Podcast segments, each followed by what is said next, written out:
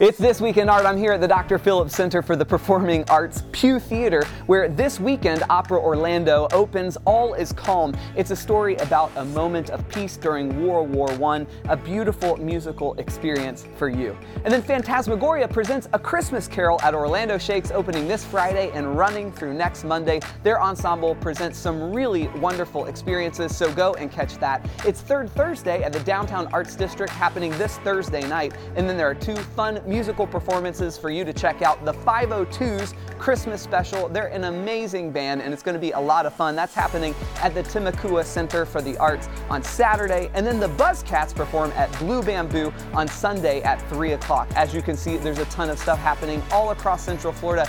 Go out and experience something amazing.